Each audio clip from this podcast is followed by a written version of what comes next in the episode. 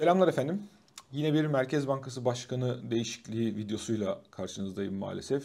Yine bir cumartesi sabahı ve e, yine bir cuma gecesi resmi gazetede yayınlanmasıyla Merkez Bankası Başkanı'nın görevden alındığını öğrendik. Hatta onun iki saat öncesinde Merkez Bankası Başkanı Hafize Gaye Erkan kendisi tweet attı ve e, görevden ayrıldığını söyledi. Affını istedi. At biliyorsunuz o işler çok karıştı.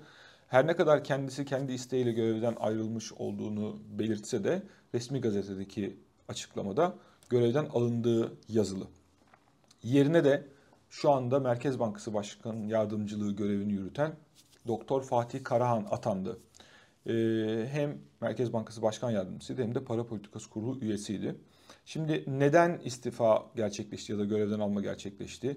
Yeni dönemde ne olur? Fatih Karahan kimdir? Bir Naci Ağbal vakası mı yaşanıyor? Pazartesi günü piyasalar nasıl açılacak? Bizi buraya getiren süreçine onlara şöyle bir bakalım. Şimdi biliyorsunuz her şeyden evvel Hafize Gaye Erkan zaten 8 Haziran 2023'te atandı göreve. Yani çok yeni 8 ay olmuştu. Ve seçimlerden sonra yeni ekonomi yönetimi oluşturulurken Mehmet Şimşek'le beraber Merkez Bankası Başkanı da değişti. Önceki başkan biliyorsunuz Şahap Kavcıoğlu'ydu ve Şahap Kavcıoğlu Merkez Bankası Başkanlığı görevini görevinden alınıp BDDK Başkanı yapıldı.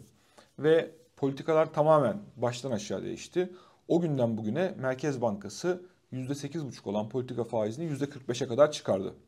Merkez Bankası Başkanı'nın da iki kere, üç kere belki biraz daha fazla kameralar karşısına geçtiğini gördük çeşitli vesilelerle. Bunlardan en önemlileri enflasyon raporu sunumuydu. Çok e, hemen Temmuz'da olması lazım. E, Haziran'da atandı. Temmuz'da da bir enflasyon raporu sunumu oldu. Sonra Ekim'de bir sunum daha oldu. Hatırlayacak olursanız bu sunumlarda Merkez Bankası Başkanı yere göğe sığdırılam sığdırılamıyordu. İşte aradığımız Merkez Bankası Başkanı, işte e, doğru politikalara, rasyonel politikalara döndük. Olması gereken bu zaten vesaire vesaire. Ki oradaki performansı da gayet beğenilmişti. Açıkçası ben de e, olumlu karşıladığımı bu videolarda söylemiştim. Arkasından ilginç bir durum oldu. Merkez Bankası Başkan Yardımcıları bir süre değiştirilemedi. Değiştirilmedi ya da ta 28 Temmuz'a kadar. 28 Temmuz'da Merkez Bankası Başkan Yardımcıları da değiştirildi ve kim geldi? İşte Cevdet Akçay, Hatice Karahan ve şimdi Merkez Bankası Başkanı olan Fatih Karahan geldi. Demek ki 28 Temmuz'da da onların atamaları yapıldı. Onların atamaları yapıldıktan sonra faiz arttırımlarının dozajı bir tur daha arttı. Sürpriz bir faiz arttırımı geldi vesaire vesaire bu süreçleri hepimiz gördük ve Merkez Bankası'nın uyguladığı politikalarla e, ekonomi yönetiminin yani Hazine Maliye Bakanlığı'nın uyguladığı politikalar eş güdüm içerisinde hareket halindeydi ve bu da her e, fırsatta dile getiriliyordu. Ta ki e, Hafize Gaye Erkan'ın Ahmet Hakan'a bir röportaj vermesine kadar. İşte o röportajda aslında bir Merkez Bankası Başkanı'ndan beklenmeyecek açıklamalar. E, bir taraftan da düşündüğümüzde Mehmet Şimşek'in de aslında hiç tarzı olmayan bir çıkış ve hep alınan bilgiler bu röportajın ekonomi yönetiminden de habersiz bir şekilde verildiğiydi. Ve onun içinde de işte e, Sadık abi vesaire hikayesini söylüyorum işte. Kapıcıdan da öğreniyorum ben şeyleri. E, konutlar çok pahalı. Bizim işte e, kirada oturuyoruz. Annemlerin evindeyiz İstanbul'da vesaire gibi. E, bir takım dediğim gibi alışık olmadığımız şeyler. Bu tarz iletişim sıkıntılarının arkasında da hep söylenti olarak Merkez Bankası Başkanı'nın babasının olduğu söylenirdi. Zaten ondan sonra da olaylar biraz orada koptu. Ne oldu? İşte çok yakın zamanda Sözcü haber yaptı bunu. CİMER'e bir şikayet, CİMER'e şikayette Merkez Bankası eski çalışanı görevden e, kovulduğunu söyledi bir diğer ifadeyle.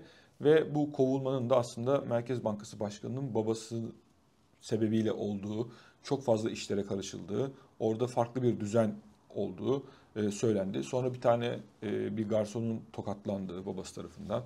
Aslında idareyi e, Merkez Bankası Başkanı'nın babasının yürüttüğü, bundan da herkesin çok rahatsız olduğu, sadece bu işin ufak tefek bu tarz olaylar değil, aynı zamanda Merkez Bankası üst yönetiminde de problemler olduğu çok fazla söyleniyordu. Sonra da zaten basına yansıyınca bundan daha fazla bilgiler de geldi. İşte uzunca bir süredir Amerika'da bulunması vesaire gibi konular zaten bunları konuştuk. Ee, ama bunlar işin magazinel tarafı. Politik olarak baktığımızda faizin %8,5'tan 45'e kadar gelmesi e, ve Türkiye'nin CDS'inin düşmesi, rezervlerinin artması vesaire gibi konular Merkez Bankası Başkanı'nın hep artı hanesine yazılan unsurlardı. Ve açıkçası sorgulanmıyordu da görevden alınması, bırakması gibi bir durumda hiç söz konusu değildi. Bu magazinel şeyler olmasaydı. Dolayısıyla daha önce Naci Ağbal'ın görevden alınması meselesi bir e, politika değişikliğini beraberinde getirmişti. Ve zaten bu niyetle de yapılmıştı. İşte faizleri çok fazla arttırıyor. Halbuki hiç çok fazla arttırmamıştı. En fazla %19'a kadar arttırmıştı Naci Ağbal. Zaten e, fiili faiz oranı %15'ti. 4 puanlık bir faiz artışından bahsediyoruz. Ama biliyorsunuz ekonomi yönetiminin içerisinde şu anda hala mevcuttur. Belki uyuyordur bu güçler. E, belli klikler var. Ekonomiye bakış açısı farklı olan. Bir grup işte e, düşük faizin daha doğru olacağını ve bir şekilde ekonominin o şekilde düzeleceğini söyleyen heterodoks diyelim işte son e, Nurettin Nebati ve Şahap Kavcıoğlu ikilisiyle yaşadığımız hatta Berat Albayrak'la başlayan bir düşünce yapısı var. Enflasyonun bu şekilde düşeceğini düşünüyorlar. Bir de ortodoks dediğimiz aslında Naci Abal, Lütfi Elvan ikilisiyle bizim gördüğümüz, şimdi de işte Mehmet Şimşek'le beraber tekrardan geri döndüğümüz politikalar. Şimdi bu şu andaki Merkez Bankası başkan değişikliği bir politika değişikliğini gerektirecek bir vaka değil. Naci Abal durumu gibi değil. Dolayısıyla benim gördüğüm kadarıyla, izleyebildiğim kadarıyla Fatih Karahan da zaten Hafize Gaye Erkan'ın yaptıkları neyse benzeri kararları alabilecek yapıda bir merkez bankacılığı yapacak. Bir kere önümüzdeki dönemde onu söyleyelim. Yani bir para politikasından U dönüşü olmayacak. Ben e, Fatih Karahan'ın e, geçmişiyle ilgili size biraz bilgi vereceğim şimdi. Ama bu dönemde mesela işte e, Merkez Bankası'nın bloğunda yazılan yazılar, Fatih Karahan'ın kendisinin belli tweetlerin altına cevap vermesi. Mesela ben bir tanesini hatırlıyorum. Şimdi gerçi e, hesabını Twitter'dan kapatmış muhtemelen resmi bir hesap açılacaktır. Ama orada mesela kur korumalı mevduatın bir TL, TL ürün değil yabancı para olarak görülmesi gerektiği, bunun çok yanlış bir şey olduğu, işte reel faiz verilmesi gerektiği vesaire gibi konularda mevcut politika neyse onu devam ettireceğini gösteren unsurlar. Şimdi burada asıl konuşulması gereken şeylerden bir tanesi de Merkez Bankası Başkanı'nın atanmasının ve görevden alınması meselesinin bu kadar kolay yapılabiliyor olması. Bugün bu sebeple işte Merkez Bankası Başkanı'nın babasının işte e, ya da kendisinin bir takım işte çocuğuna bakma vesaire gibi konulardan dolayı bir, bir takım rahatsızlıklar doğdu ve e, alınmış, görevden alınmış oldu. Yarın bugün başka bir şey olabilir ki geçmişte de başka bir şey oldu. Onun için bu meselenin halledilmesi gerekiyor. Yani Merkez Bankası Başkanı'nın ha deyince görevden alınamaması gerekiyor. Bunun bir kurala bağlanması gerekiyor. Ee, ama bunun bir kurala bağlanacağı konusuna ilişkinde benim bir e, pozitif beklentim yok açıkçası. Böyle bir yapısal reformun olacağını düşünmüyorum. Şimdi burada olayları farklı farklı birbirine karıştırmamak lazım. Neyi karıştırmamak lazım?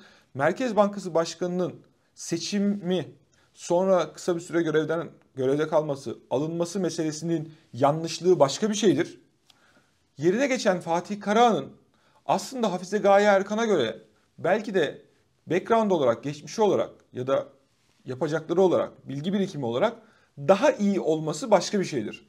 Yani onun daha iyi olması ya da bu göreve daha layık olması bu şu andaki durumun geçmişe göre daha olumlu olacağı anlamına gelmez. Çünkü bir kere o istikrarsızlık anlamında yanlışlar yapılması ve bunun sonucunda da görevden almanın orada bulunuyor olması gerçeğini değiştirmez.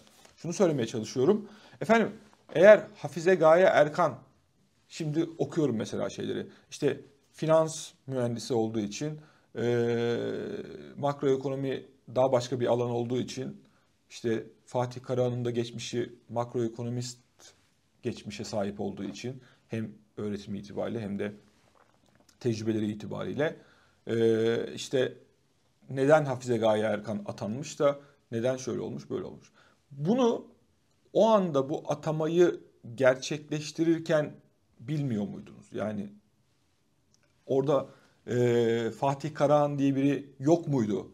O kişi daha doğru bir kişi ise neden Hafize Gaye Erkan atandı da bir buçuk ay sonra Cevdet Akçay geldi, Fatih Karahan geldi, Hatice Karahan geldi de neden böyle bir A takımı oluşturacakken 28 Temmuz'da değil de 8 Haziran'da Fatih Karahan Başkan, Hatice Karahan Başkan Cevdet Akçay Başkan Merkez Bankası'nın içinden gelen başka biri de diğer başkan yardımcısı olarak kurgulanmadı. Aslında kurumsal bir şirkette bu kadar kısa sürede bir CEO değiştirilse o zaman derler ki ilk atamayı yaparken kriterleri niye dikkate almadınız? Bir şirkete bile girecek olsanız bir kişilik envanteri çıkartılıyor. Bir e, referans kontrolü, referans çek yapılıyor. Ve orada bu kişi bu görevi yapmaya uygun mu diye bakılıyor. Şimdi Merkez Bankası Başkanı atıyorsanız da sadece efendim işte e, bir takım yatırım bankalarında CEO'luk yapmış ve sermaye getirme konusunda bizim için olumlu olabilecek bir takım özelliklere sahip diye Merkez Bankası Başkanı atanmaz herhalde. Ne yapmak gerekiyor? Onun farklı özelliklerine, gerekirse ailesine, kişilik özelliklerine, ekip çalışması içerisinde nasıl bir Merkez Bankası Başkanlığı, bunlara bakılması lazım. İşte bahsettiğimiz şey bunlara bakılmıyor. Kurumsal kapasite o kadar zayıf ki bu anlamda.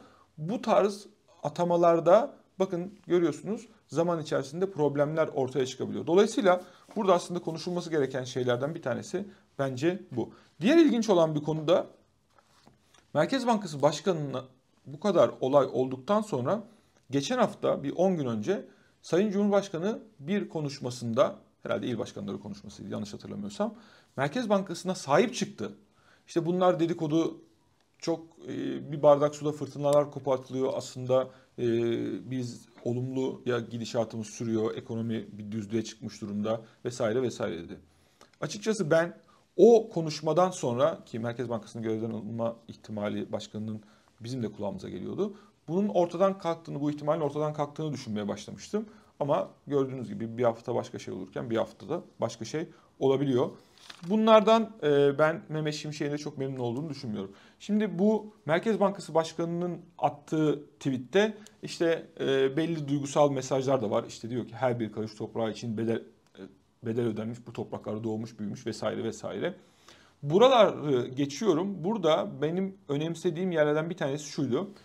Bu süreçten ailem ve dahası henüz bir buçuk yaşına bile girmemiş günahsız evladımın daha fazla etkilenmemesi için Sayın Cumhurbaşkanımızdan ilk günden beri şerefle yürüttüğüm görevimden affımı talep etmiş bulunuyorum diyor. Yani burada çocuğunu da ailesini de bahane ediyor ve ben istifa ediyorum daha fazla yıpranmamak için diyor.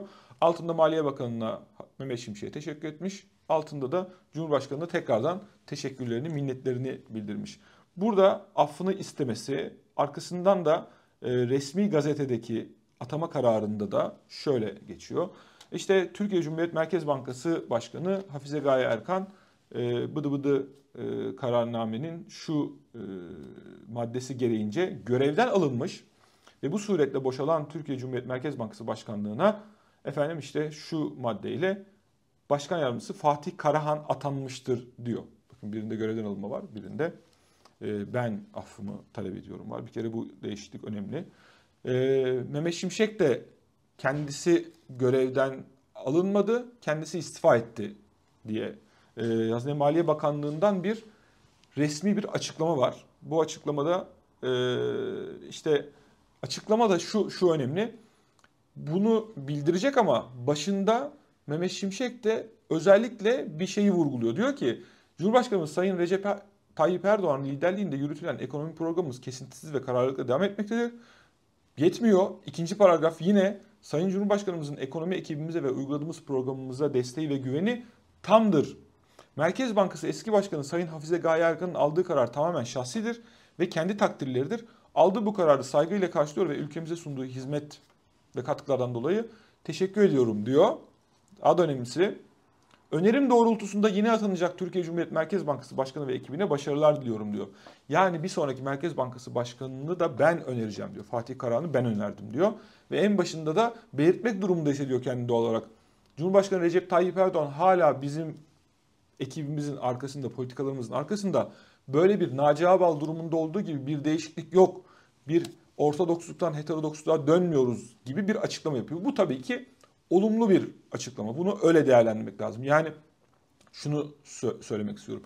Mevcut kurumsal yapı içerisinde atamalar, görevden almalar vesaire bir takım eksiklikler olmakla birlikte bunların en az hasarla atlatılması için de bir takım olumlu şeyler yapılıyor. Nedir işte bu açıklama? Az önce bahsettiğim e, Fatih Karahan'ın atanmış olması.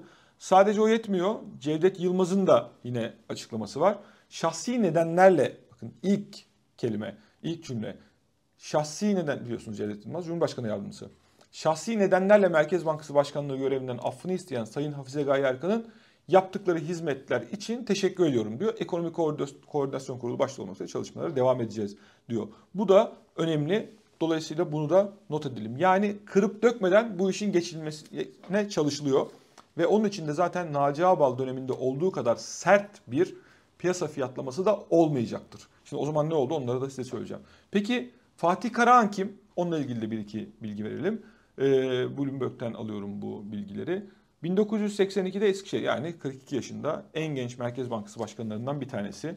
Ee, Boğaziçi Üniversitesi Matematik ve Endüstri Mühendisliği mezunu 2006'da.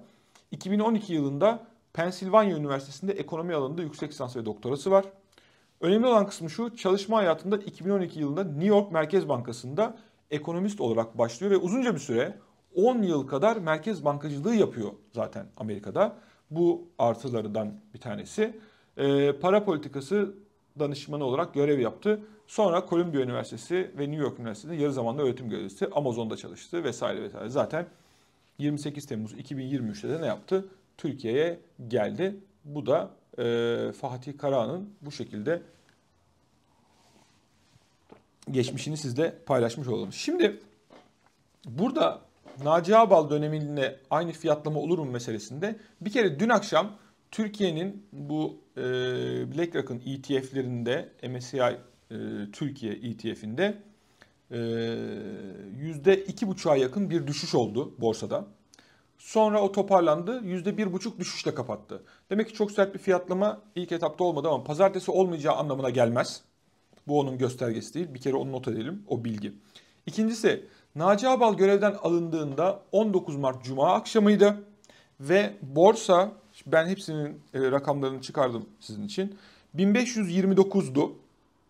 Ve pazartesi günü borsa taban oldu zaten her şey. Hatırlayacaklar vardır maalesef. Kötü anılarımız hala e, hafızalarımızda taze.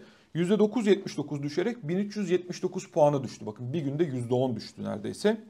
Salı günü de bir sonraki gün yine 1256'ya kadar düştü. Sonra toparladı ve 1377'den kapattı. Yani günün neredeyse yatay kapattı diyebiliriz. Demek ki ilk gün TL bazında bir %10 her şeyin taban olduğu. Ertesi gün gene bir panik oldu ama ondan sonra toparlandı. Fakat bu toparlanmadan sonra tekrardan o düştüğü yere çıkması çok uzun süre aldı. Uzunca bir süre yatay gitti. Ta Mart'tan Kasım'a kadar bir aşağı bir yukarı bir aşağı bir yukarı gitti. Hatırlayacak olursanız zaten 9 Kasım'da da yani bundan 6 ay sonra da neredeyse Berat Albayrak istifa etti. O zaman çalkantılı dönemler vardı. Şimdi korkulan konulardan bir tanesi de zaten Mehmet Şimşek ve Cevdet Yılmaz'ın bunu yazmasının sebebi de o. Aynı şey nasıl önce Naci Abal arkasından Lütfi Elvan, şey, e, Berat Albayrak gitti, e, bir çalkantı oldu vesaire. Benzer çalkantılar bu dönemde de olabilir mi seçimden sonra korkusu her zaman masada. Açıkçası üzerinden de 3-4 sene geçtiği için bu konuların bu e, tedirginliklerin mevcut olmasını aslında normal karşılamak lazım. Peki dolar ne oldu? Bir kere dolar da pazartesi günü olacak onu da konuşacağız. Dolar da 7.20'den 7.77'ye gitmiş bir günde ve yükseliş %7.96. Arkasından ertesi gün bir %2.25 daha gidiyor. %2.25 7.94'e çıkıyor. Bir haftada dolardaki yükseliş Naci Abal görevden alındıktan sonra %15. 7.20'den 8.30'a gitmiş. Yani baktığınız zaman yabancı yatırımcı gelsin gelsin diyoruz ya. İşte bu yabancı yatırımcı geldiğinde dolar bazında geldiğinde bu fiyatlamalarla borsaya bir yatırım yaptığında dolar bazındaki kaybının yaklaşık %20 olduğunu görüyoruz bir haftada. Şimdi benzer bir şey olur mu diye tabii ki korkuyor. Açıkçası benzer bir şeyin olmasını beklemiyorum. Bu kadar sert bir fiyatlama olmasını beklemiyorum. Ama yine de e, istikrarsız görüntü karşısında bir ufak negatif fiyatlama pazartesi günü olacaktır. Borsa tarafı için söylüyorum. Dolar kuru tarafında herhangi bir değişiklik olmayacaktır. Mevcut politika nasıl gidiyorsa gene o şekilde yönetilen dalgalı kurda belki Merkez Bankası bir miktar daha fazla rezerv yapmak zorunda kalabilir. Ama ben bu her gün %0.15-0.20 yükselen kur meselesinin bırakılmayacağını, pazartesi ve önümüzdeki haftada bunun bu şekilde devam edeceğini düşünüyorum. Demek ki piyasadaki iki farklı enstrümandaki beklentiler böyle. Ha borsadaki düşüş de Naci Abal dönemindeki kadar olmaz. Hatta bir süre sonra toparlanma ihtimali de söz konusu olabilir ama bugünden bunu bilmek çok kolay değil. Onu söyleyeyim.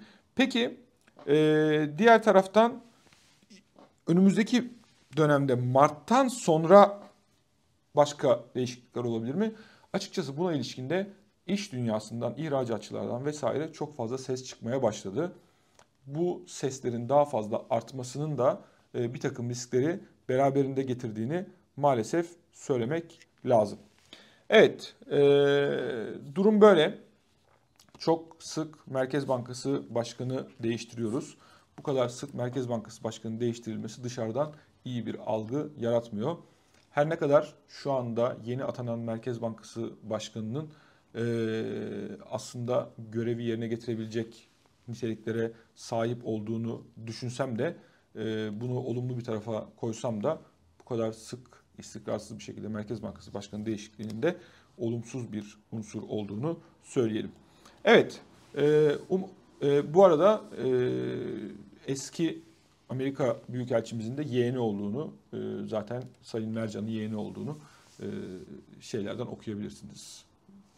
Twitter'da, gazetelerde bu haberde çıkacaktır. Ama ben bu atamanın onunla ilgili olduğunu düşünmüyorum. Onu da not edeyim. Evet, e, bu seferlik Merkez Bankası görevden alma videomuz bu kadar. Umarım bir daha böyle bir video çekmek durumunda kalmayız.